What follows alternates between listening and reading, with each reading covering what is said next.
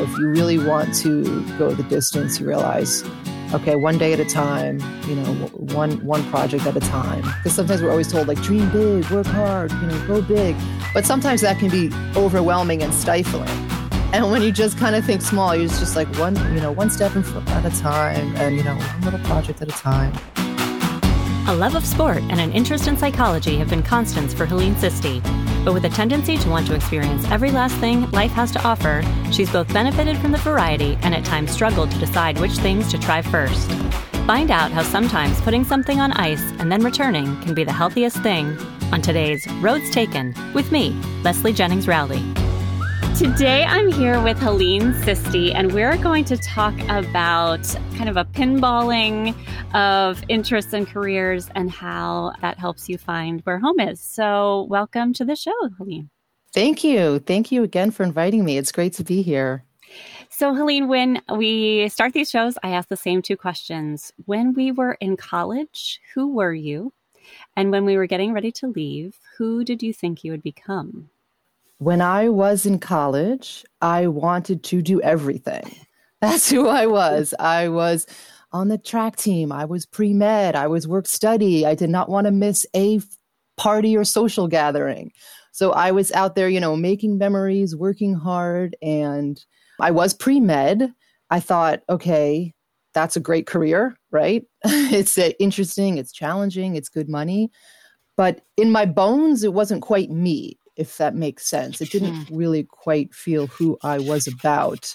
S- sports have always been a big part of my life. I was my first sport was gymnastics. I then had a lot of success with track and field in high school, and then of course at Dartmouth, I was competitive in the 400 meter hurdles. And by the time I was a senior, I was thinking about coaching again. This is something I thought about when I was very young. And um, I was looking into coaching or something with sports because it was something I was so passionate about. And uh, there were two opportunities that opened up for me after I graduated. One was a coaching position at Middlebury College. And I was like, wow, this would be nice. It was a lot like Dartmouth, it was very familiar. And the other thing was an internship at the Women's Sports Foundation in Long Island. And I actually remember how I found out about that. I was in the training room. I think I was like icing or something over near Le- Leverone Fieldhouse, and it was in one of the magazines. And I was like, wow, this sounds interesting. It was in Long Island, so it was not far from where I grew up. And it was a nonprofit organization that just promoted girls and women in sports. And I thought this sounds really interesting. They, they had um, one of the one of the internships was a communications internship, and I always liked to write. In fact, senior year, I think it was Brad Parks who started the Dartmouth Sports Weekly, and I started writing um, an article, like co- columns for that for the track team. And in high school, I always wrote, wrote for the paper. So I always enjoyed writing too. So I ended up going to the Women's Sports Foundation because as attractive as the Middlebury position was, it was a little too much of the same. Mm-hmm. My and and it's very different your experiences as an athlete versus your experiences as a coach. And I knew, you know, I kind of was like, you know what, I'm going to go to the Women's Sports Foundation. This seems like it could open up new new things I had never really thought about before. So that was a three month position that turned into a six month position. It was a lot of advocacy work. I wrote press releases for a lot of um, Olympians. It was an Olympic year. Mm. So it was it was the time when women's were like sweeping gold medal, medals in soccer, softball, Kerri Strug, and oh, her famous sure. vault. Yeah. so it was a lot of fun to be there. And then that was kind of winding down because again, it was an internship. It wasn't a full-time job. I ended up through my work there, through the communications, I started getting into uh, marketing research. And so I found a position in Manhattan. It was called Zement Associates. And I kind of build on my kind of curiosity and, and kind of research um, tendencies. And it was right in uh, right near the Flatiron district. And so I ended up moving to New York, moved in with some Dartmouth classmates with uh, Eugenia Scott and well, Michelle was traveling. I was with Meredith was the oh, third oh, right. one. I yeah, heard that from the Michelle point of view when yeah. she needed to go. Yeah. That's right. She went away. So Eugenia, hey, do you want to live with us? I'm like, sure. That sounds great. And um, I would walk to work. So it was a lot of fun to just be in the heart of the city, walking to work.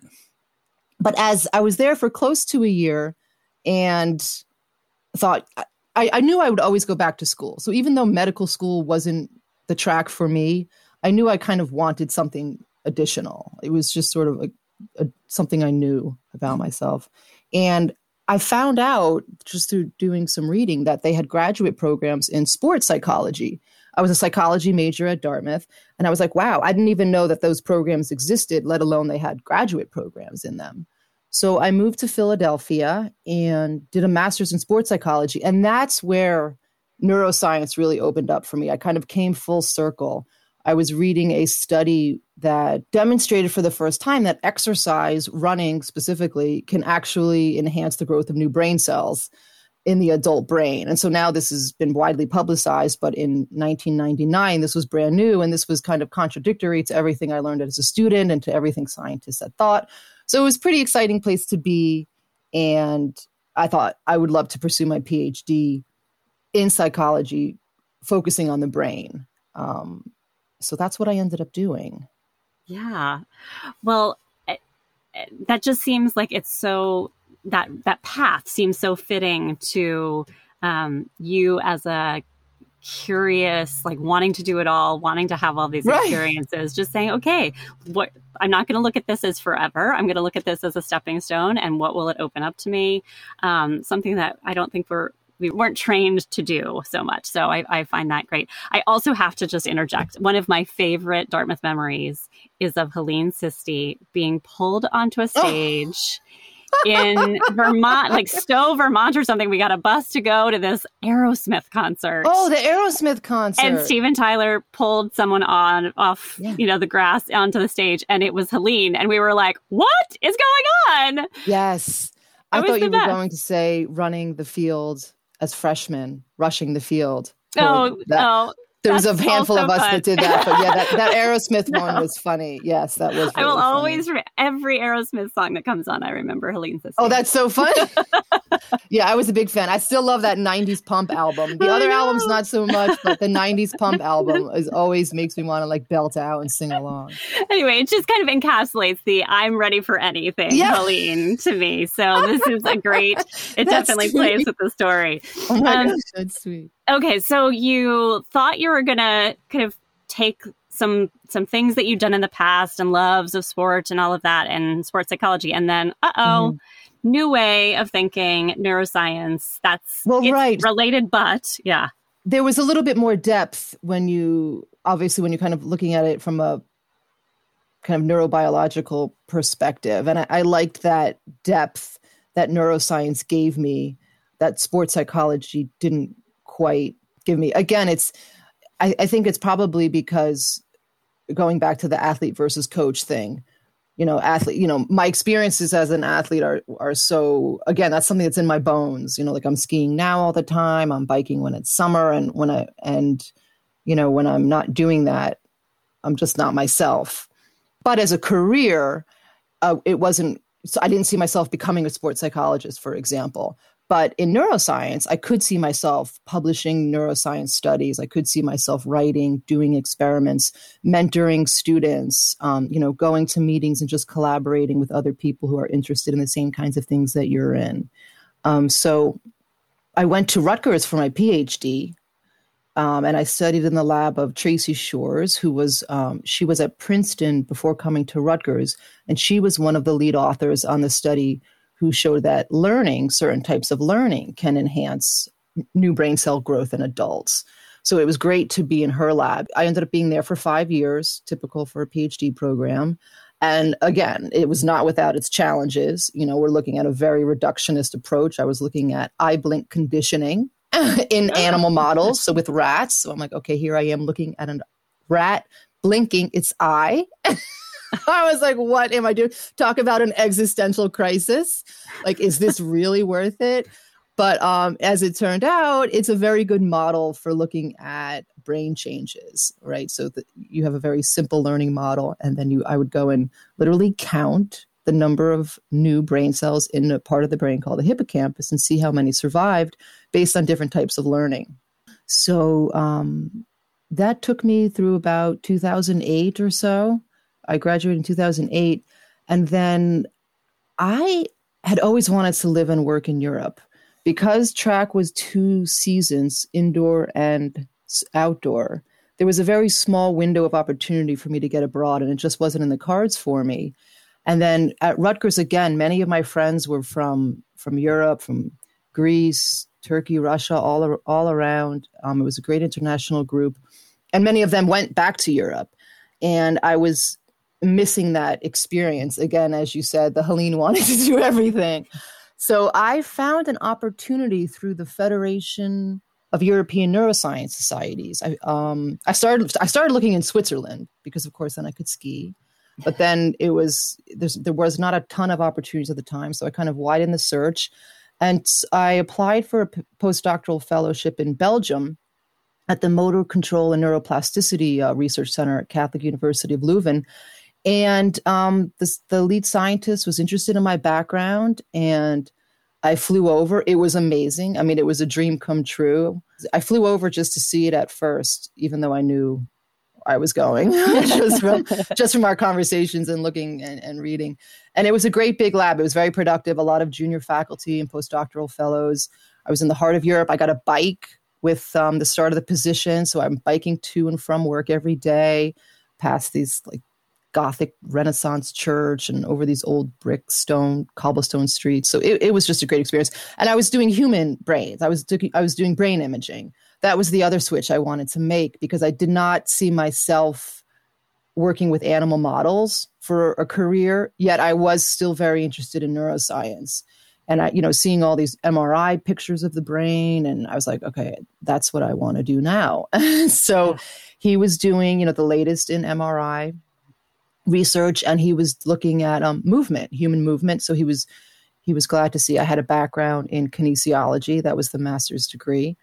And it, it was fantastic. I mean it was just it was again a very international group. So there were people from a lot from holland from the netherlands um, quite a few from new zealand and australia.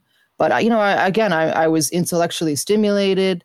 Um, i played soccer. I joined a soccer club while i was out there. Awesome. so that was a lot of fun. Yeah. And then Postdocs in neuroscience tend to be quite long. It's a competitive field, but because of my kind of winding r- path that I've taken, I, I, didn't really have time to just sit there. And I, and again, I wasn't planning to move there permanently at that point. It was just something I wanted to experience. So two years later, I came back to um, back to the U.S. and um, took some teaching positions. So then I was teaching. Uh, I was back in New Jersey area, Philadelphia area, and then um, again the teaching was great, but and, and part of the drive for me to become a professor was the lifestyle. I like the mm-hmm. lifestyle mm-hmm. that it allows in, in terms of the flexibility. But down in the kind of urban metropolitan areas, I couldn't do the outdoorsy things I like to do. So um, I have kind of roots in in Vermont. We always used to spend family vacations up here when I was a child. I came back up here. I was like, okay, I have to get up to Vermont. And so that's what I did. I started looking in Vermont and I found finally a tenure track position where I can both teach and do research. And when I'm not doing that, I can go out and enjoy the mountains. So mm. that is kind of kind of how I got here, the short version. I guess I skipped over the the two years as a management consultant when yeah. I was burned. Yeah. I was going to get burned, to that. I forgot about that. Right. Well, we'll get there. Um, yeah. All of this really does speak to the I want to do it all. I want to really have a does. really robust life. And it even in deciding I want to look for a career path that gives that flexibility that it, I can give my all in one domain, but also in another domain, the outdoor experiences, the physicality, all that stuff. Um, mm-hmm. Um, so I just love that. But you did choose a field that was like, first of all, this was the era of so many advances in neuroscience. Like you were getting in kind of ground floor, and right. so much was happening. Um, it is not an easy field. And I can imagine it would lead to a little bit of like, I've seen so many mice brains and, you know, people brain, MRIs. Like, maybe is this, was there, was there a time where you were like, can I, can I really have the balance I want? Is that where you where it kind of came to a head? Well, it's funny because I do remember I remember when I came back from Europe that it was not easy making the transition back here and I just remember having kind of a tough I don't know. I guess some people call it a come to Jesus moment. I'm not really sure sure what that means. I remember having sort of that, maybe a crisis of faith, just sort of like, what next? I was like, okay, I have my PhD. I've lived in Europe. Like now what? I remember check, being check, a little. Yeah, I remember being just kind of burnt out and exhausted. And the teaching I, I, didn't pursue my PhD to become a teacher. I pursued my PhD because I found it interesting and I loved psychology and neuroscience. So the teaching was sort of an outgrowth of that. And it's sort of, you know, a responsibility. I come to enjoy it. But I just remember being tired and burnt out and being like, you know what, this isn't worth it anymore. You know, I'm teaching. That's not even really what I kind of set out to do. You know, the salary is not that great if I'm just teaching you know, what can I do? And, and that's when I started floating my resumes. And that's when I um, hooked up with this. It's kind of like a boutique management consulting. They really focused on leadership development. And it was in right outside Philadelphia, in the Philadelphia area. So that because I had been to Temple, that was a kind of a familiar area. And this is just, again, maybe just a year or two after I had come back from Europe. So I was like, you know, I'll be back in the city. It'll be familiar and um, it'll be a change, you know, just something different. Um, so, I mean, it was certainly something different. Um, it opened up my eyes to kind of new worlds. Kind of, it, it, was certainly nice to have some business experience. And it's funny how you mentioned this sort of Helene. I want to do everything. I I do remember having this thought as a graduate student that I did not want to be someone who stayed in kind of the ivory tower the whole time. I didn't. I wanted to have that that experience yeah. outside of academia. So I do remember having that thought, and it's just funny that you picked up on that. But so, I mean, the first the first year was great. You know, it was a lot of really cool people from all different backgrounds, and then the second year, I started working with clients, and that was the year they sent me to Australia four times. They sent me to Dubai, and you know, a lot of traveling. You know, it was really cool. But but by the end, you know, again, I was just sort of like, I, um, it was like I felt like I had unfinished work. You know what mm. I mean? I was like, this mm. is great, but it wasn't, I had done all this training and I felt like it was kind of sitting on the shelf, you know? And that's, that's actually when I went back and, and um, started teaching again and, and, and kind of recommitting myself to, to the tenure track path. And um, that, that, that's what kind of got me here. I think there is something to be said for the life of an academic. Although, yeah, Ivory Tower, there are just so many different avenues you could take your own lab, your own research that could change, and that could right. that could fulfill that that idea that like I, I don't have to be done and be a, a, monolith now. I can I can still be Helene doing everything, um, just kind of serialized, right? Right, right. Yeah, that's a good way of putting it. Yeah.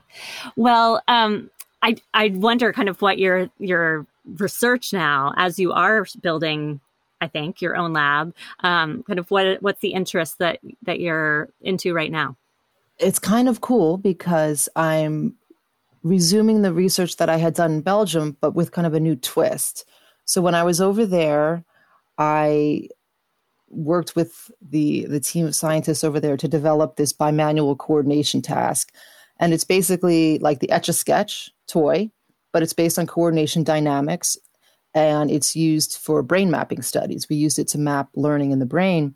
And so, what I'm doing now is I'm planning to incorporate um, brain computer interface, the BCI technology. So, this is all in ground floor right now. So, I'm just putting out grant applications and, and working out the, um, the techniques. So, we're using EEG, which is used to measure brain waves. And I'm looking at the different brain wave patterns that occur with both real and imagined movement. So, an important part of the brain computer interface is mental imagery. So, the idea with BCIs, I'm not sure how much people know, but is that you can use your brain waves to control, let's say, a computer cursor, right? Engineers have showed it, um, people playing Pong. Um, Stephen Hawking's has the speller, right? So, mm-hmm. and so it's it's obviously a very exciting field and it again it taps into um, my background quite nicely i remember actually as a dartmouth undergrad doing a paper on visualization and how they showed that athletes who were skilled with mental imagery could actually elicit motor potentials right so could, they could see their muscles, muscles. trigger yeah, yeah, exactly i was like wow that's really cool um, and so anyway, yeah, so that that's what I'm doing right now. I'm starting this project, um, the neural dynamics of real and imagined movements using a bimanual learning task. So my re, I re, it was so nice to reconnect with the head of the lab over in Belgium. So they, they it was a custom made and designed apparatus. So they had that shipped within weeks, days. Really, it was great. And so we've I'm kind of tweaking that, and then the EEG is already there, the fundamentals, because the chair had used that. We also have eye tracking, which will be great in the future to use. Yeah. But that that is the plan. I'm also looking at some learning studies, but it's kind of like one foot in front of the other. Again, you do learn that you can't do everything, and that yeah. you do have to commit and take small steps. And the people at Norwich University, where I am now, they've been really great in in encouraging me and along the grant writing process and, and everything. Um, and the students have been a joy to work with. It's funny because it's it's a military school. Oh, so it's yeah, it's 200 years old, and it's where the ROTC was founded. And so I didn't know what to expect. I actually wear a uniform. really? I wear yeah. The the tenure faculty wear a uniform, which is funny. So I was hired as a captain as a lecturer. I'm now a major. The students are great. They really like challenge. It's a beautiful campus. Um, there's Paine Mountain right in the background. Mm.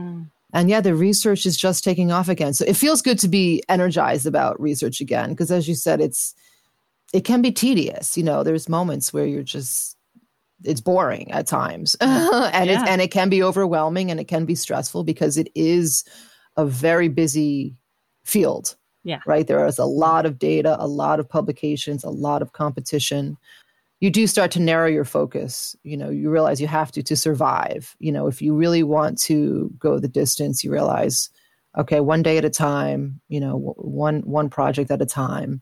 And actually one of my friends not friends but you know a colleague gave good advice to me. She said think small.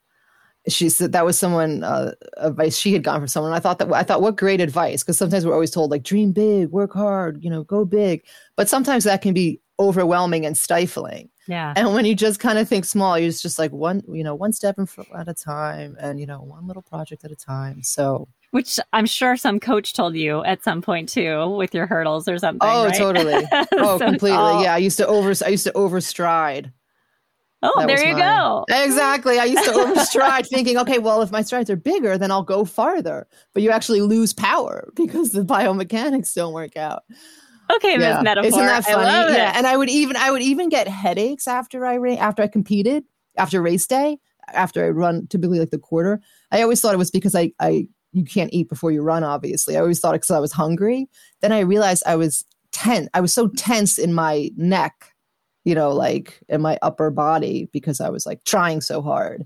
But once you sort of loosen that up, and the races that were really good, you know, you're, you're loose and relaxed and then you and then you can kind of you know operate optimally basically function more efficiently well, I think I'm done here, but I will ask it nevertheless because that was pretty much the answer. I think when you think back to that younger Helene, what do you think you could tell her with all of this perspective that would not necessarily make her path easier, but just like some wisdom from the future?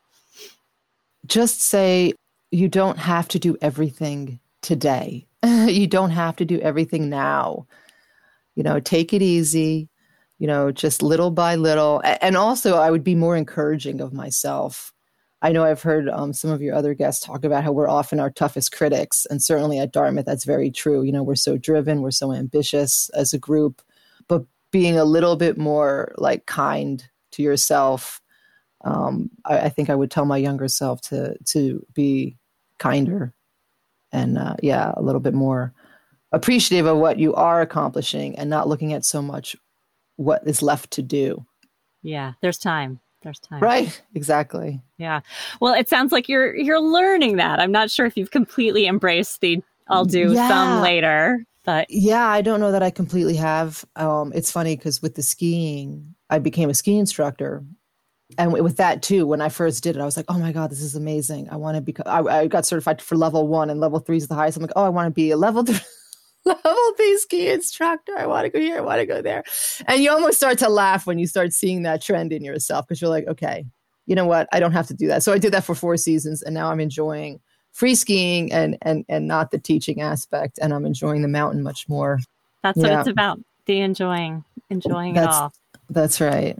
Well, it sounds like this has been you you are continuing to embrace many many things and it's a delight to get to see you again and hear this story and I'm sure there will be twists and turns and you'll continue to do more but um, we hope to hear about it uh, when you do. Well, thank you so much, Leslie. It's been so nice talking with you. Thanks again for inviting me. It's been fun. That was neuroscientist Helene Sisti. While currently an assistant professor at Norwich University, she still tries to do it all skiing, running, biking, and keeping her eyes out for the next thing to try. If you want to find inspiration for your next thing to try, visit roadstakenshow.com or wherever you get your podcasts to join my guests and me, Leslie Jennings Rowley, on the next episodes of Roads Taken.